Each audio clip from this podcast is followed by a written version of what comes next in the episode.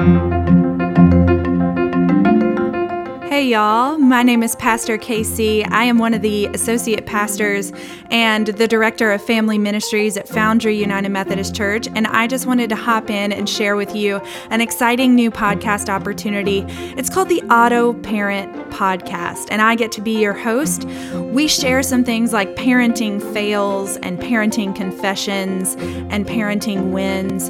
And we talk about the lectionary each week and what the lectionary passage that we choose could have to teach us about being a parent. It's designed to be short, 15 minutes, so that you can do it right in the morning when you wake up during exercise.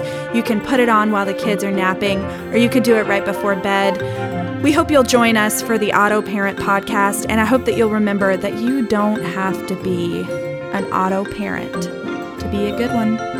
Foundry United Methodist Church is with you. Our family ministries department is with you, and the AutoParent Pod family is with you. You can find us wherever you get your podcasts, and you can follow us on Twitter and Instagram at Auto Parent. Hope to see you there.